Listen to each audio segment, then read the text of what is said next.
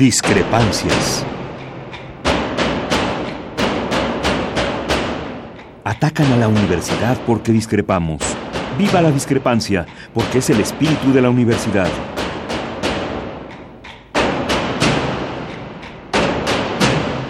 Martes de Discrepancias. Conduce Miguel Ángel Velázquez.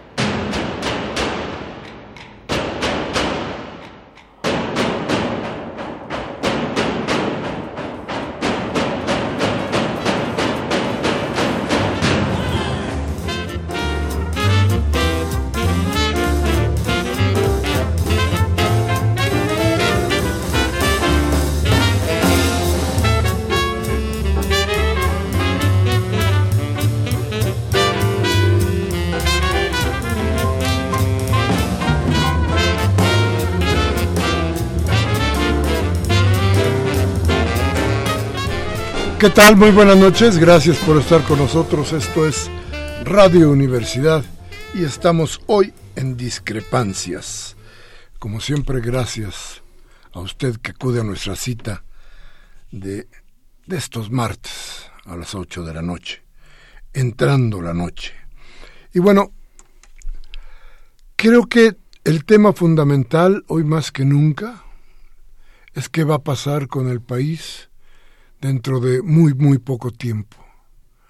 Antes de que termine este año, seguramente tendremos delimitado perfectamente el camino que deberá tomar México durante los próximos, los próximos seis años. ¿Qué se necesita? Algo hay, algo tiene que ver eh, en, en general la idea del cambio. Creo que esto nos da perfectamente cuenta de una necesidad, de una urgencia por no seguir haciendo lo mismo, por no tener lo mismo. Se ha probado, quienes han votado a partir de, de la idea de que el PAN significaba algún cambio y de la idea de que el PRI significaba el regreso de los buenos, simple y sencillamente se han estrellado con una realidad que es incontrovertible, la desgracia de un México metido en la violencia, en la pobreza, y hoy en una locura inmensa por saber su, futuro inmediato. Tenemos que ser muy claros en la idea de lo que está pasando para poder tener en cuenta nuestra circunstancia frente frente a las urnas. No se trata de vamos a votar nada más por el hombre o por la mujer que encabeza cierto partido, sino por la idea a la que cada uno de ellos pertenece. En este caso, por más que Meade fuera honrado, por más que Meade fuera eh, casi santo, MID representa al PRI. ¿Qué significa el PRI? El PRI significa hoy más que nunca una manera de pensar en México. Una manera de pensar que está plasmada en la forma en que el grupo Atlacomulco principalmente ha venido haciendo lo que hay hoy de México. Eso es lo que representa, podría decirle yo en, términos generales, el PRI, para decirlo de, de una manera eh, mucho más rápida para no meternos en, en, los, en las honduras de tratar de decir aquí en tan poco tiempo qué cosa es el neoliberalismo y los daños que nos ha hecho. El joven canalla, eh, que representa la defección del, del PRD a su idea de hace 29 años de nacer como un partido de izquierda, hoy defenestrado, el PRD engullido por el Partido Acción Nacional, el partido que durante toda su vida ha representado a la derecha, a la derecha a veces un poco blanda, a veces extremadamente dura, pero siempre la derecha.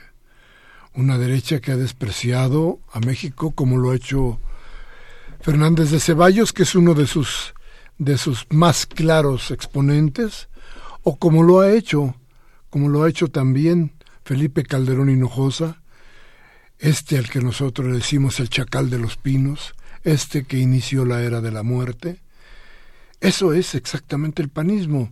Entonces el priismo, aquel que hemos platicado, el priismo y el panismo hoy, se juntan sí en una sola idea, en la idea esta del neoliberalismo. ¿Quién más? Podría decirle que casi todos, casi todos los que hoy quieren llegar a la presidencia de la República caminan sobre esa misma ruta. La duda está en si Andrés, López Andrés Manuel López Obrador significa o no significa el cambio.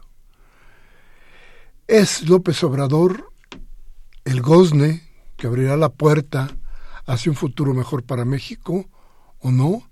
Yo creo que eso es, eso es sumamente difícil de poder medir hoy, porque lo que tenemos enfrente son palabras. Aunque López Obrador haya estado como jefe de gobierno y haya hecho cosas que después, como hemos platicado aquí, se han replicado en casi todo el país, porque son cosas que requiere la población, porque a final de cuentas fueron cosas importantes para todos. Aún así, el Distrito Federal o la Ciudad de México no es el país. El país, eso sí nos puede quedar muy claro, el país, el país es un ente que López Obrador conoce de pies a cabeza. López Obrador ha estado a pie por casi, o yo diría que por todo el país. Sabe cuál es la circunstancia de cada uno de los estados, sabe cuál es la necesidad de cada uno de los pueblos, sabe cómo se está desarrollando cada una de las ciudades y sabe perfectamente cuáles son los problemas de gobierno que hoy aquejan a nuestro país. Yo no sé si podría yo decirle desde aquí que López Obrador es hoy la esperanza, no sé, pero yo creo que necesitamos recurrir a algo que no hayamos probado y que no hayamos fracasado en esa prueba. Hoy requerimos aires nuevos, requerimos agua fresca sobre la cara de la nación. Entonces, entonces déjeme decirle a usted que todo esto que ha venido sucediendo, esto incluso de las amenazas y de las ideas de tratar de acabar con López Obrador de todas maneras, estoy hablando de todas maneras, ha sido el gran error, el gran error de la derecha de México. Quiero decir, y solamente para terminar esto, que el episodio de Ricardo Alemán, un episodio muy doloroso para todos quienes sentimos orgullo por nuestra profesión, es un episodio que, a ver, prohijó y hizo crecer la propia derecha. El discurso constante de Ricardo Alemán, si lo siguió usted, nosotros lo seguimos porque es nuestra profesión, pero si lo siguió usted, se dará cuenta que siempre fue en contra de cualquier cuestión popular que existiera en cualquier parte, en cualquier parte de nuestro país. Y entre esas, desde luego, el baluarte, el, la moneda de cambio de Alemán, fue precisamente el ataque a López Obrador. Así, un día entró al Universal, así, un día se fue a Canal 11, así fue contratado en Televisa, así salió del Universal para integrarse a Milenio, y así continúa hoy precisamente en Milenio. Creo que tenemos que pensar muy bien, insisto, en lo que leemos y en lo que se dice. Hoy todo el mundo está horrorizado. Si usted escuchó ayer la radio, vio la televisión, se dará cuenta de que todos estaban horrorizados. Pero lo cierto es que todos contribuyeron a que ese ladrido, ese ladrido, fuera más fuerte. En fin, gracias por estar con nosotros. Gracias por estar aquí.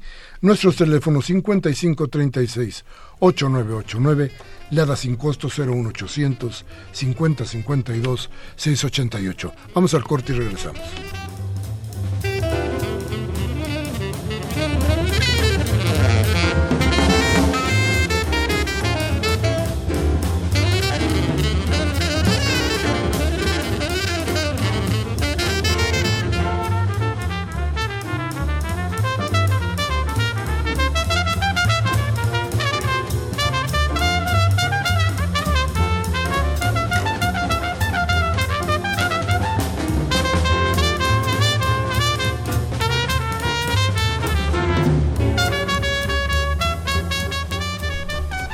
Bien, gracias por seguir con nosotros. Déjeme, déjeme platicarles una cosa que es muy interesante. Uno, cuando escucha, por ejemplo, a Claudio X González o escucha a, a los personeros de la Coparmex, supone uno que, que, pues todos son los zombies del dinero y que nada más siguen las instrucciones de, de una sola voz. Pero fíjese que nos hemos encontrado con que no, que no es tan así, o que no es así. Y que hay gente que piensa y que piensa diferente. Y que piensa diferente porque, déjeme decirle, entre el dinero que le ha regalado el gobierno al señor Slim y el dinero que tiene usted en una pequeña tienda en su colonia, sí hay diferencia, ¿eh? Usted no es lo mismo, ¿eh? Perdóneme. Usted puede ser un gran empresario pequeño, pero usted le aseguro que no le han regalado teléfonos de México, ¿eh? Le aseguro que no le han regalado minas, ¿eh? Entonces, este, pues como que usted no es igual, ¿no? ¿O sí? Piénsele porque yo creo que sí hay grandes diferencias porque los pequeños, los pequeños, los que realmente hacen la patria, como dicen los señores de la Coparmex o del Consejo Coordinador Empresarial, pues no son precisamente ellos. Y porque existe esta diferencia afortunada, hoy, hoy invitamos a Alejandro Salcedo, que es el presidente de la LAMPIME. Y usted dirá, ¿y eso qué es? Pues es la Asociación Latinoamericana de Pequeñas y Medianas Empresas. Y es un hombre al que yo particularmente admiro porque tuvo pues los arrestos, por no decirle a usted de otra manera, pero ya se la imaginó, entonces, este, de decir, pues nosotros, pues no jugamos con esas canicotas, aunque tenemos nuestras canicas, nuestra voz y nuestra idea. Así es que saludamos Alejandro Salcedo. Buenas noches, gracias por estar con nosotros. Muchas gracias, profesor. Un, un placer estar aquí en su espacio. Oye, pues platícanos así como que, que de repente nos quedamos todos pues yo te diría que sorprendidos. Y creo que no nada más nosotros en la jornada, sino creo que empezó a surgir por todos lados, porque, porque de pronto, como que hay una voz disidente. Y tan sorprendidos se quedaron incluso los señores de, de, las, de las grandes empresas que tuvieron que pagar un desplegado grandísimo en todos los periódicos, aclarando que ellos sí son los buenos de la película, ¿no? Entonces, ¿cómo fue? ¿Qué pasó? A ver, platícanos. Pues, profesor, somos una organización que nace en 1998 al cobijo de tres asociaciones en América Latina, la Asociación Nacional de Industriales de Transformación en México, que es un grupo disidente de Canacintra, Pymes, a PYME de Argentina, Asamblea de Pequeñas y Medianas Empresas de Argentina, y CIBES de Brasil. Y esto nació al cobijo de, del Foro Sao Paulo que se llevó a cabo aquí en 1998. Fue eh, invitados a este foro y la sede fue aquí en la Ciudad de México, estaba el ingeniero Cuauhtémoc Cárdenas de jefe de gobierno y se dio la pauta que pues los micro y pequeños empresarios de toda América Latina tenemos los mismos problemas y las mismas dificultades. De ahí nace en que entre estas tres organizaciones, pues al cobijo de que eh, vieron que toda la problemática desde México hasta la Patagonia era el mismo problema de los grandes empresarios y grandes corporaciones y la desigualdad precisamente en este tema, que decidieron formar la Asociación Latinoamericana de Micro y Pequeñas Empresas. Ahí nace en 1998 con la famosa Carta de México, que la tenemos en, la red, y que parte de esta integración era primer, en primer eh, momento eh, pues darnos a conocer, en transferencia de información, cómo te está doliendo allá los cambios de política económica en Argentina, en Brasil, todo el, tema Mercosur principalmente, y de ahí lo que viene siendo parte de eh, Venezuela, Colombia, Paraguay, Nicaragua, hasta Cuba. La Cámara de Comercio de Cuba forma parte también de este conglomerado en su momento. Y fue parte inicial de conformar a la AMPIME viendo la, la, el posicionamiento que empezamos a tener en, América Latina, en el 2001 se, se, hace otro foro en Nicaragua, con los empresarios eh, en, Nicaragua, y que esto permitió que se instalara nuevamente la Carta de Nicaragua, que fue en el 2001. Posteriormente, eh, viendo que ya iba, había una integración de estos empresarios de Nicaragua, decidimos ya formalizar la red con estos cuatro países y cada uno de nuestros eh, conglomerados en Argentina, Brasil, eh, Nicaragua y México decidimos formalizar cada uno a la AMPIME en esos países, teniendo pues nuestra personalidad jurídica, acta constitutiva, los poderes y empezando a, a participar dentro de los esquemas eh, de política económica de cada uno de esos países. De ahí en el 2004 se realizó otro foro en Argentina, en Buenos Aires, que convoca eh, este, a PYME, y de ahí se invitan otros organismos empresariales de otros países, de los cuales en ese momento se crea ya la red de Alampime de América Latina y el Caribe con 11 países y varias asociaciones y cámaras en cada uno, Conupia de Chile, la Cámara de, este, la Cámara de Mujeres Empresarias de Paraguay, eh, los empresarios del Frente Sandinista en Nicaragua, eh, los, eh, la Confagán, la Confederación Agropecuaria y Ganadera de Venezuela, bueno, un conglomerado que en esa cumbre se decidió ya formalizar todo un protocolo de América Latina y el Caribe, una estructura, quedando la presidencia en Argentina, dos vicepresidencias, que es México y Venezuela, la Secretaría PYME de América Latina y el Mercosur, que lo tiene Uruguay, precisamente ANMIPE de Uruguay, y la Secretaría, eh, la Tesorería la tiene eh, de Brasil. Y de ahí todos los demás eh, integrantes de las organizaciones son parte del consejo de esta agrupación y de ahí se formaliza realmente el arranque de la asociación como una fuerza de más de 600 mil pymes en América Latina que actualmente conformamos y que en cada uno de nuestros países participamos y hemos estado activos como órganos de consulta en materia de política económica. Alampime México, como así nos catalogamos cada uno de los países, Alampime Capítulo México, a partir del 2001-2002 eh, empezamos a, a integrarnos en, en la toma de decisiones en el gobierno foxista y nos toman en cuenta como órganos de consulta. Participamos en varios esquemas de eh, en el Sistema Nacional de Garantías, cómo conformar ese, ese esquema, en los eh, centros de desarrollo empresarial, centros de vinculación empresarial, centros de articulación productiva, las incubadoras cuando empezaban a, a realizarse las incubadoras con los sectores, el sector educativo, le metimos mano a ese esquema de qué se necesita para el tema de incubación y metodologías y prácticas para dar a conocer al micro pequeño empresario cómo iniciar sus negocios desde, desde su casa. Entonces, realmente no somos una asociación desconocida. La Secretaría de Economía eh, nos tiene muy bien registrados en su plataforma como órgano de consulta, que además también nos han otorgado algunos programas de apoyo para crear este esquema de, vinculación y de difusión de los programas públicos. Tenemos el registro de, ciencia y tecnología, el REINESIT, precisamente para eh, presentar proyectos de innovación tecnológica de algunos de sus agremiados. Somos capacitadores externos también acreditados ante la Secretaría de Trabajo y Previsión Social. Hemos estado participando en los programas de Zagarpa para el tema del agro.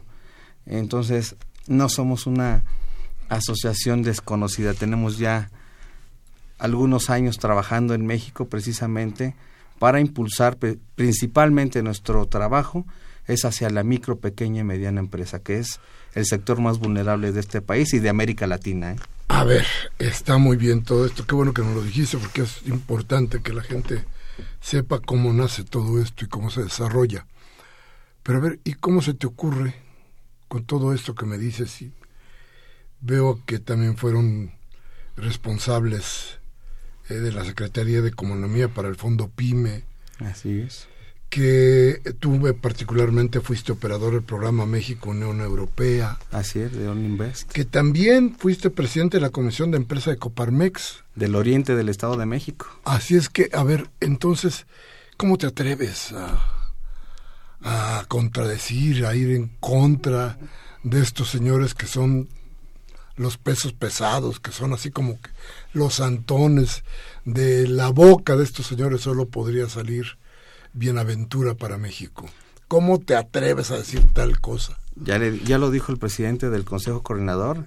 También nosotros tenemos parte de decidir si vamos o no vamos, si estamos de acuerdo en ciertas políticas económicas que están manejando los grandes. Realmente sabemos cómo se han manejado las grandes cámaras, realmente sabemos cómo han participado de los programas públicos y que en ocasiones también cómo han desviado recursos públicos y que no los han eh, sustentado y que realmente son algunos cuantos los que realmente liderean esta parte y que en sus agremiados son para ser atendidos o beneficiados de esos recursos que bajan de todos los programas de gobierno federal.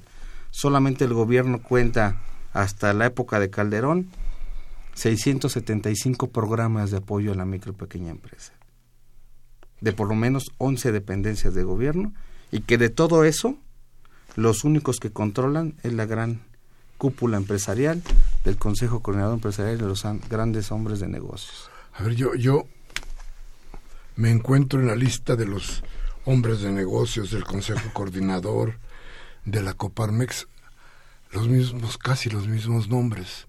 Yo no sé ni para qué sirven este, las, serán plataformas de difusión, este, centros de control. ¿Qué cosa es todo esto? Porque esa cúpula empresarial de repente no sabemos exactamente qué es. Dinos qué es. es. ¿Son centros de control? ¿Qué son exactamente? Pues efectivamente es un centro de control y de, y de tapadera de algunas decisiones en materia de política económica de los gobiernos que actualmente han pasado, transitado y que actualmente están gobernando nuestro país. Realmente ahí ellos deciden entre unos cuantos qué se va a hacer con el presupuesto de apoyo a, los empresarios, qué se va a hacer con el presupuesto que tienen para infraestructura, qué se van a hacer y modificar, qué reformas se tienen que modificar para que realmente sean beneficiados unos cuantos y todos los demás no hay participación como tal. Realmente este es un esquema de control que tienen las la cúpula empresarial junto con el gobierno para realmente solamente como lo mencioné beneficio de 100 familias más ricas de este país que controlan realmente toda esta parte económica junto con el gobierno y de ahí pues lo poco que lleguen a derramar son en migajas que, que en un momento nos decía un, un vicepresidente de Alampime, oye, pero es que nos están dando migajas. Bueno, con esas migajas tenemos que ir avanzando, porque realmente toda la, todo el pastel se lo están llevando los grandes empresarios en el tema popular. Nada más por poner un ejemplo, profesor, en el Consejo de Ciencia y Tecnología, pues no aparecen los emprendedores, las grandes empresas y, y, los microempresarios. En ese Consejo de Evaluación para revisar los proyectos de innovación tecnológica, pues están representantes de CEMEX, representantes de Grupo FEMSA, representantes de Bimbo, representantes y muy pocos hemos tenido la fortuna de poder estar en esos comités de evaluación y revisar los proyectos que hemos eh, presentado para ser evaluados y para realmente tener ese apoyo que se requiere para innovación tecnológica.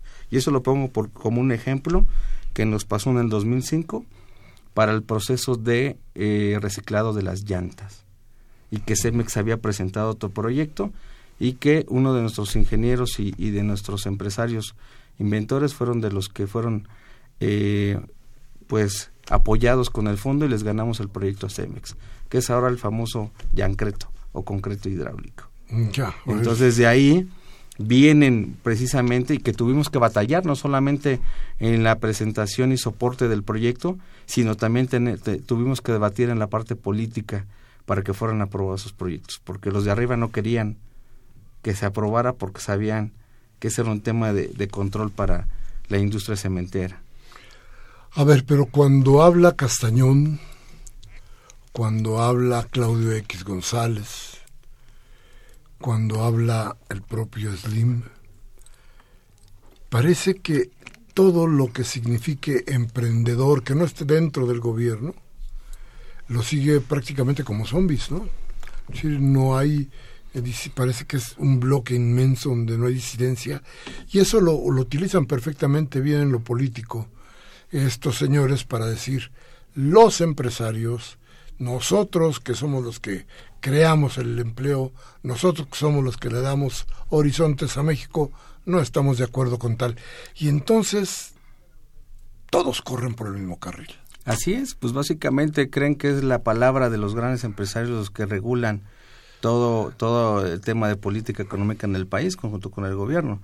Nosotros hemos sido parte, no oposición, pero sí críticos ante esas decisiones, porque el 75 al 90% que es de la micro pequeña empresa y otro 15 o 20 de la, de la mediana, pues no son partícipes de esas decisiones. Entonces, realmente es donde nosotros decimos, ya basta, ya basta de tanto saqueo, ya basta de tantas decisiones que no benefician a, la, a, la, reactivación económica del país, sino que solamente están enriqueciendo unos cuantos. Es ahí donde nosotros empezamos a generar una distinción precisamente de estos grandes empresarios y que lo voy a decir porque nos, nos daba mucha risa cuando estábamos en los pasillos de la Secretaría de Economía viendo los proyectos y la evaluación de esos proyectos, decían, ahí vienen los enanitos negros. ¿Cómo? Ahí vienen los enanitos negros o los enanos diabólicos de Alampime. Qué barbaridad. ¿Por qué nos decían así de y como unos directivos con, con mucho énfasis? Porque decían que nosotros representábamos a los negritos empresariales, es decir, a los microempresarios del país. Y que lo que estábamos haciendo era pues quitarles las migajas del pastel de los programas públicos para realmente beneficiar en capacitación, en consultoría para, para ayudarlos a que crearan sus negocios, en ferias y exposiciones empresariales. Ya están nuestro registro histórico del Fondo PYME, porque antes no era el Fondo PYME, habían una... Eh, un conglomerado de varios programas y que a la entrada de Fox en el 2002 se, se conjuntaron todos los programas y se creó el Fondo PYME, que ahí fuimos partícipes de crear un solo fondo para la pequeña y mediana empresa. Igual las cámaras, igual otros organismos, para que no, no, no existiera una multiplicidad de programas. A ver, voy a ir un corte, pero quiero dejarte una pregunta. Algo, algo sucede, algo pasó, que parece que los proyectos PYME no pudieron crecer eh, tengo la idea de que con estos grupos no podrá haber el cambio. Pero tengo otra peor. No se van a dejar. Vamos a ir a un corte. Nuestro teléfono 55 36 8989 y el ADA sin costo 01800 50 52 688. Vamos al corte y regresamos de inmediato.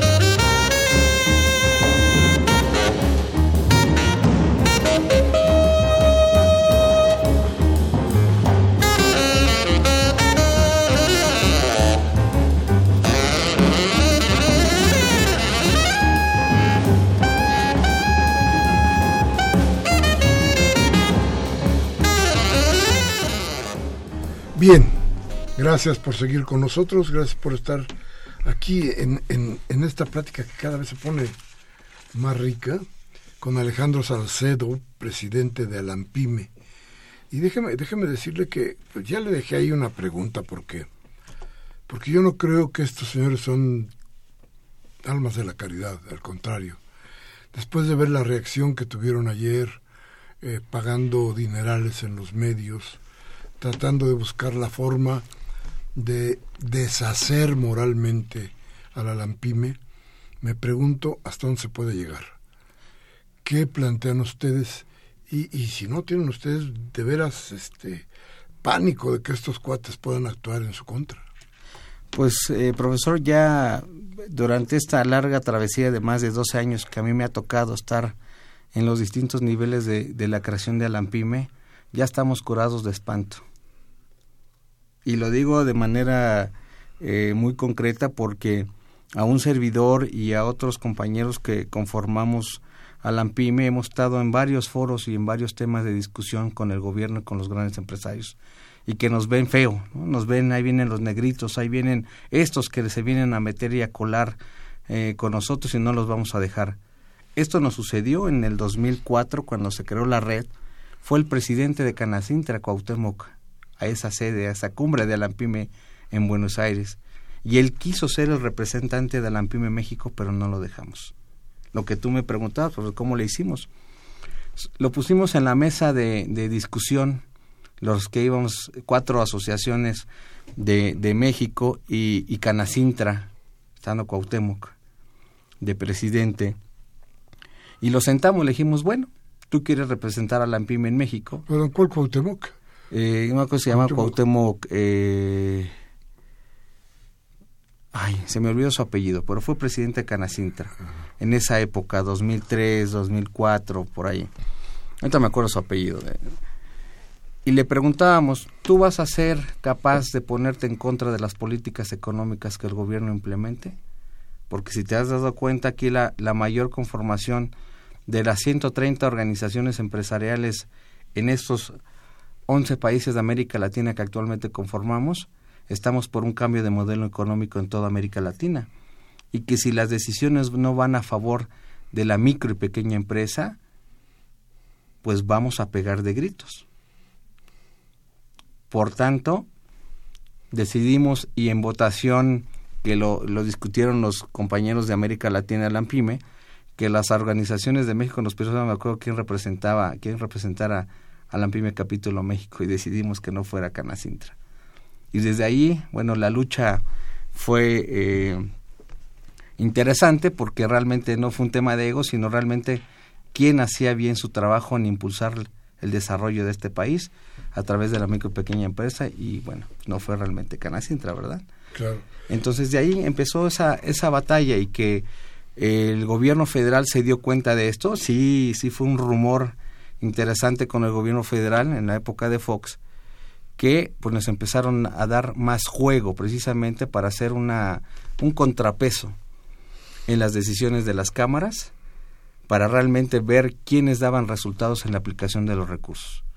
Palabras de funcionarios en ese momento de la Secretaría de Economía y de otras secretarías, donde les decían a los organismos, miren, a la AMPIME y otras asociaciones se les da un peso y lo distribuyen, ustedes se les dan 100 y desaparecen 90.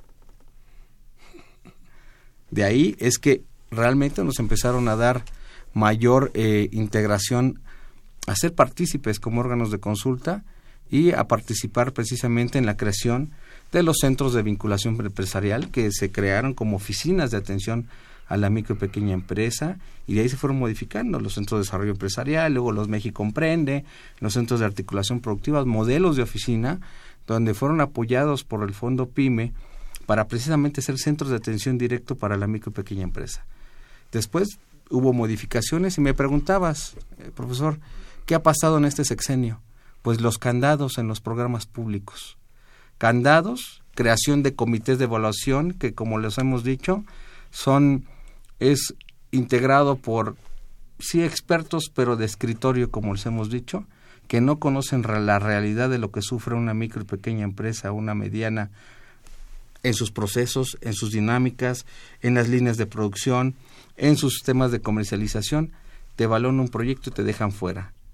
El 90% de los fondos del Instituto Nacional Emprendedor, porque cuando entra el gobierno de Peña, desaparece en el fondo PYME y crean el Instituto Nacional del Emprendedor, precisamente generan reglas de operación que le ponen n número de candados, con n número de evaluaciones, con temas de puntuaciones que una micro, pues al primer intento de nada más presentar el nombre, ya fueron desechados para la evaluación de sus proyectos. Desde el 2014 a la Secretaria de Economía, a través de la Función Pública, le solicitamos que nos diera la estadística de cuántas micro pequeñas han sido beneficiados a través del Instituto Nacional de Emprendedor y es fecha que seguimos esperando la información. Y es un fondo que inició con 7 mil millones de pesos, ¿eh? Nada más de la Secretaría de Economía en ese fondo específico. ¿Y no hay idea de qué pasó con eso?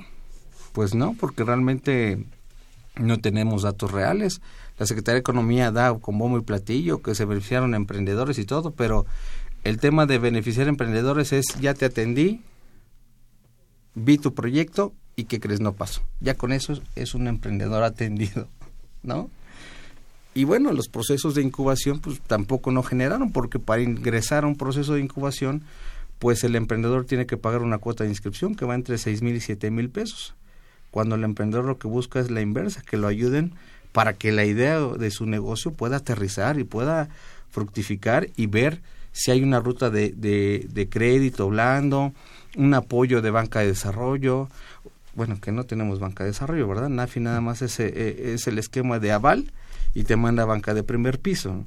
Entonces, realmente un impulso como tal en este sexenio al emprendedor, a la microempresa, no existe. E información, bueno, la maquillan, la manejan y que realmente no, no se tiene datos reales de cuántas micro pequeñas han sido beneficiadas esos fondos.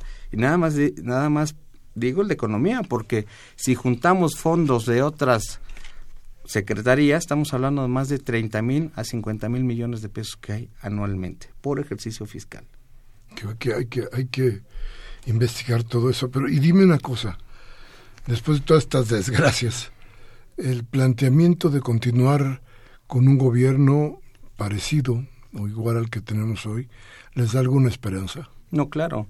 Nosotros eh, lo, lo pronunciamos que nosotros estamos a favor de un cambio de modelo económico necesitamos un cambio de directriz en la industrialización de este país que durante 30 años hemos perdido el 60% de la planta productiva en materia industrial. En el agro hemos perdido más del 50%. Nos, nos volvimos un país comercializador y prestador de servicios. Es por ello que realmente Estamos a favor de un cambio de modelo económico donde se reactive el campo, donde se reactive al micro pequeño empresario en, varias ramas industriales, textiles, plastiqueras, productoras de algunas materias primas y que realmente permita que todos esos recursos que se los llevan unos cuantos, si tenemos una derrama interna, obviamente vamos a ser un país autosustentable. Eso es lo que queremos como modelo económico la microempresa. Y no lo digo nada más como un tema de México es la necesidad de toda América Latina que hay este esquema similar en cada uno de los países donde está la AMPIME, donde hemos coincidido que los mismos bancos, los mismos cadenos de grandes empresarios, es la misma crisis que tenemos en toda América Latina. y en México, bueno, estamos en crisis. Diría, ya sabes quién, la mafia del poder. La mafia del poder, ¿no? Y el poder, como lo mencioné, y no tenemos, eh, pues, problema en decirlo son 100 grandes familias y las más ricas las que realmente realmente controlan los programas públicos y controlan las negociaciones de los grandes reformas estructurales. Es otra no eh, nosotros planteamos que la reforma fiscal eh, cuando estuvieron nuestro fundador como como diputado federal en la cámara lograron hacer un tema ellos iniciaron la ley para el tema de los repecos que pagaran impuestos de manera progresiva y proporcional a sus utilidades y no tasarlos en un margen parejo para todos. Eso se logró en ese esquema con uno de los fundadores de la asociación y que bueno, ahora con el cambio de repecos al RIF, bueno, pues eh, era tasar a todos parejitos para que paguen todos impuestos de manera igual y nosotros hemos luchado para que puedan bajarse los impuestos en el tema, bueno, el tema de impuestos sobre la renta, que sea de manera equitativa y proporcional. No podemos pagar el mismo porcentaje a los microempresarios que paga Carlos Slim, pero además ellos tienen bondades fiscales, la consolidación fiscal y temas que realmente les benefician. Ahora, eh, eh, el tema igual, habían solicitado la función pública que se den eh, los nombres de las empresas que fueron, que les regresaron más de 200 mil millones de pesos y resulta que ya está protegida la información, es dato privilegiado, pero no fuera así una microempresa que no pagó el, el, seguro social o el Infonavit porque a los dos días ya tiene multa del 40% y a los tres días ya tiene embargo de sus bienes y su patrimonio. No son cosas iguales, ¿verdad? Claro. ¿Y tú crees que haya a ver, yo estoy, pensando cómo hacerte la pregunta para que no fuera. A ver, son, son garantes el, alguno de los de los eh, prospectos de presidente de la República del cambio que se requiere, por ejemplo, del que tú hablas. Pues profesor, realmente hemos eh, analizado todas las propuestas. Realmente el candidato del PRI, pues no vemos que traiga un cambio de, de modelo económico distinto al que se ha venido participando.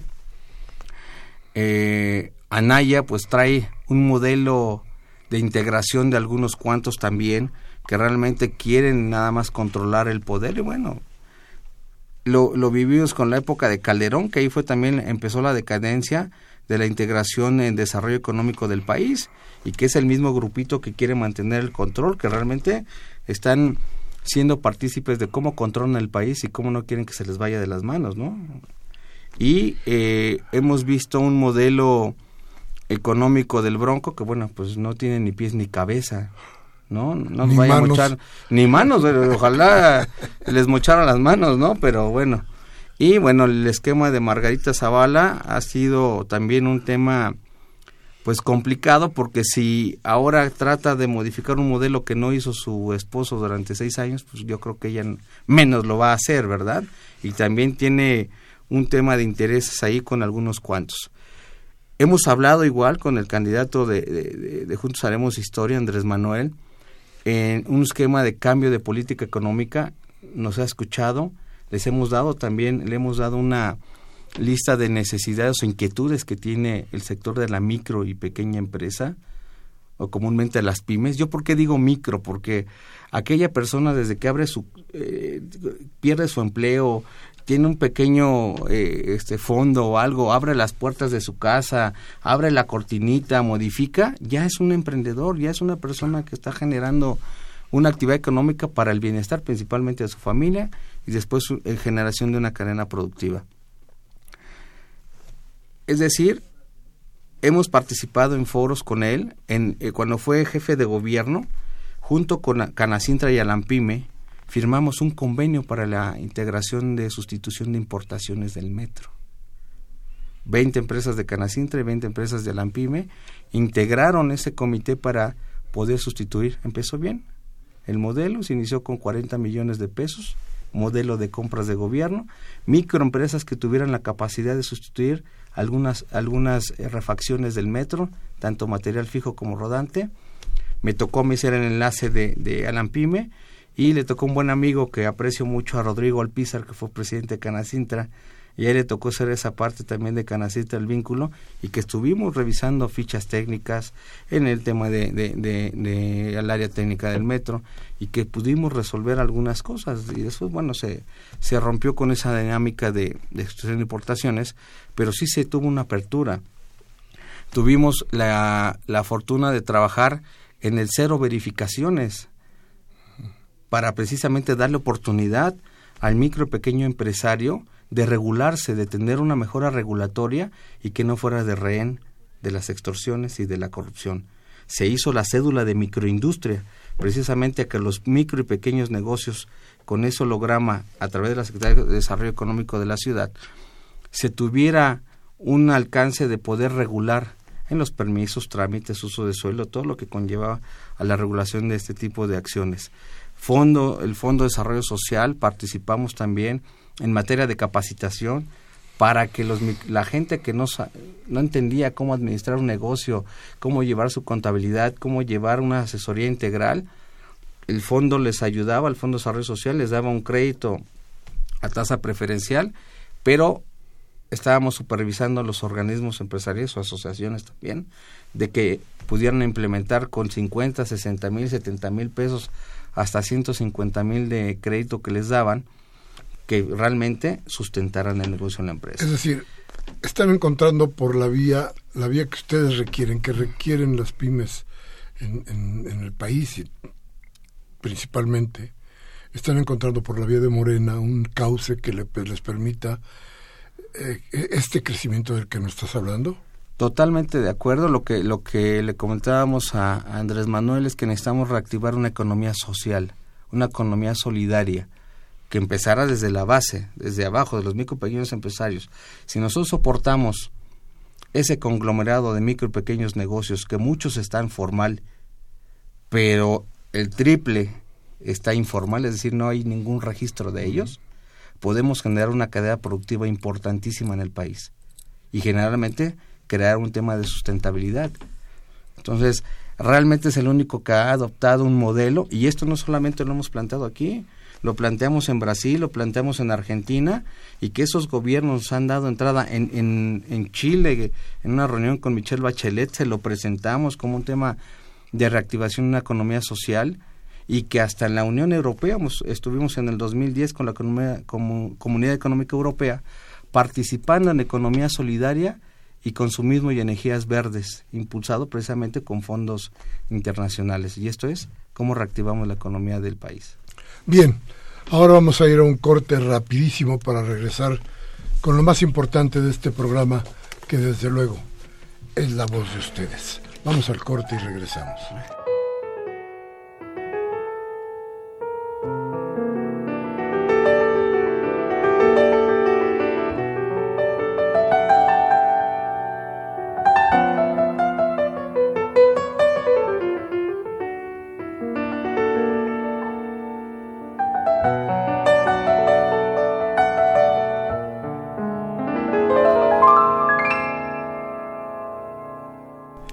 Bien, gracias, gracias por seguir con nosotros, gracias a ustedes por sus llamadas y por su voz, que insisto es lo más importante de este programa. María de Lourdes García de Tlalpan dice, felicitaciones a su programa, es excelente, muchas gracias doña María de Lourdes. Dice, todos los trabajadores de Televisa y Radio Fórmula son unos descerebrados, hacen lo que quieren. Ayer vimos la entrevista con Mid a la que hicieron y la que hicieron con la AMLO en tercer grado no cabe duda que son unos vendidos. Afortunadamente existe una alternativa como ustedes. Muchas gracias, señora García. La señora Servín, un beso, señora Servín, dice, felicitaciones al montón de zapitos. Gracias, muy amable. Quetzalcoatl Vivet de Coyoacán me dice, usted que eres un gran conocedor del jazz, me gustaría que programara música de Otis Gam, Gamsera y Alberto Medina Cuarteto, al tiempo que quisiera saber de quién es la música que están pasando en el programa. Ahorita mismo le digo, íbamos a buscar a estos músicos con todo gusto. Nos dice don Manuel Munguía de Iztapalapa. Don Manuel, un abrazo y, y siempre nuestra, nuestros mejores deseos. Dice, la oligarquía y el inútil gobierno neoliberal actual no se conforman con el robo y el saqueo que representa su reforma estructural, sino que nos quieren clavar una deuda de más de 12 millones de millones de pesos, amén del despojo que representa el desperdicio de más de 30 millones de pesos de un gasto gubernamental que solo los neoliberales conocen y el pueblo desconoce. Ya basta de que los empresarios y banqueros se sigan beneficiando del dinero de los mexicanos, imponiéndonos solo pobreza y sufrimiento. Son una calamidad. Mueran los neoliberales. Rubén Pinto de Catepec dice, esta es la última oportunidad que tiene México de cambiar y el único que puede lograrlo es López Obrador porque todos los demás son una parvada de buitres que solo buscan corrupción. Guillermo Marrón Mollado de Iztacalco dice, la historia se repite. En la época de Madero, un periodista llamado Nemesio García Naranjo expresó, la bala que mate a Madero salvará México. En el México actual, un periodista de derecha llama indirectamente a liquidar a Andrés Manuel López Obrador, a matarlo. Por eso debemos exhortar al pueblo mexicano a que abra los ojos y emita su voto por el verdadero cambio que es AMLO y como decía Ricardo Flores Magón, siempre optimista, ahora tenemos que ganar. Sonia Fernández de Cuauhtémoc nos dice, tenemos razón todos los ciudadanos que no estamos de acuerdo con López Obrador de hacer notar que es una persona adicta al poder que no olvidamos el plantón ni tampoco la marcha vestidos de blanco en contra de la inseguridad durante el sexenio que él gobernó nuestra ciudad. Es lamentable que manipule a los pobres y manipule al ignorante. Él es el mantenido de los pobres porque vive de él y sus hijos de las cuotas de Morena, que es, eh, que es que en su mayoría son pobres. Por supuesto que hay una mejor alternativa. Doña Sonia, pues nos lo debería de dar, porque yo de los que conozco, usted me dirá que el señor Slim no ha vivido de lo que usted pagó de sobrecuotas por su teléfono. Usted me dice que los señores que tienen hoy el petróleo en sus manos y que le dejan la gasolina a 20 pesos no están viviendo de los pobres. Yo creo que usted debería de partir muy bien de la idea de que no todas las voces que se escuchan son la, la, de la verdad. Pero si usted ve los datos, no se va a dejar engañar. Y vea cuál es la desgracia de su país. Yo creo que la del mío es terrible, la del suyo a lo mejor no es lo mismo. A lo mejor usted si ve caras sonrientes, ve un metro vacío, limpio, bien hecho. Ve usted que en, Oaxaca ya no existen problemas. Ve usted que en, en, Nayarit ya no matan a la gente. Ve usted que en Guerrero no se matan por la droga. Eso, todo eso que le estoy diciendo, a lo mejor no existe en su país. En el mío sí. Perdóneme, señora Fernández. Y dice Gabriel Campos, directamente al entrevistado. ¿Cómo es posible que ustedes dan el 90% de empleo y pagan los impuestos y los grandes empresarios se desgarran las vestiduras y tan hipócritas aullando sin cesar? Y el cinismo se les ve al no pagar sus impuestos. Son los que antes se decían Juan Pueblo. A ahora ellos quieren ver harapos pueblo. Son los que también son los principales responsables de que no suba el salario mínimo un ejemplo claro, dicen ellos, que el agua embotellada, que en el agua embotellada ganan 400%, que no sean habladores, ganan el mil. Ahí va el Coppel, el Bimbo, Lala y demás que faltan. Son ellos los que no quieren el cambio. Ya no compren sus productos. Bueno, Alejandro, terminamos el programa. Muchas una, gracias. Una cosa para dejarla. Pues eh, queremos agradecer la invitación y, y queremos decirle la, al autor, a los micro pequeños empresarios, que necesitamos un cambio real. Necesitamos un cambio de política económica, un cambio de país y que los que necesitamos realmente esos apoyos sea la microempresa y creemos y consideramos que el único que puede hacer ese cambio es Andrés Manuel López Obrador. No tenemos más opción. Bien, pues muchas gracias a ustedes.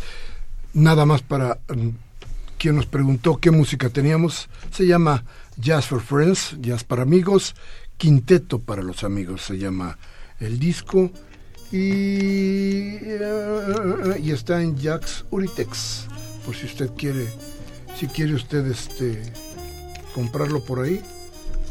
Ahí está ahí lo tenemos. Bien muchas gracias. Este un gusto Martes 8 de mayo del 18, Humberto Sánchez Castrejón en los controles, Rocío García Rocha en la asistencia de producción, Baltasar Domínguez en la producción, su servidor Miguel Ángel Velázquez, como siempre, les pide, les exige que eche a andar el cerebro.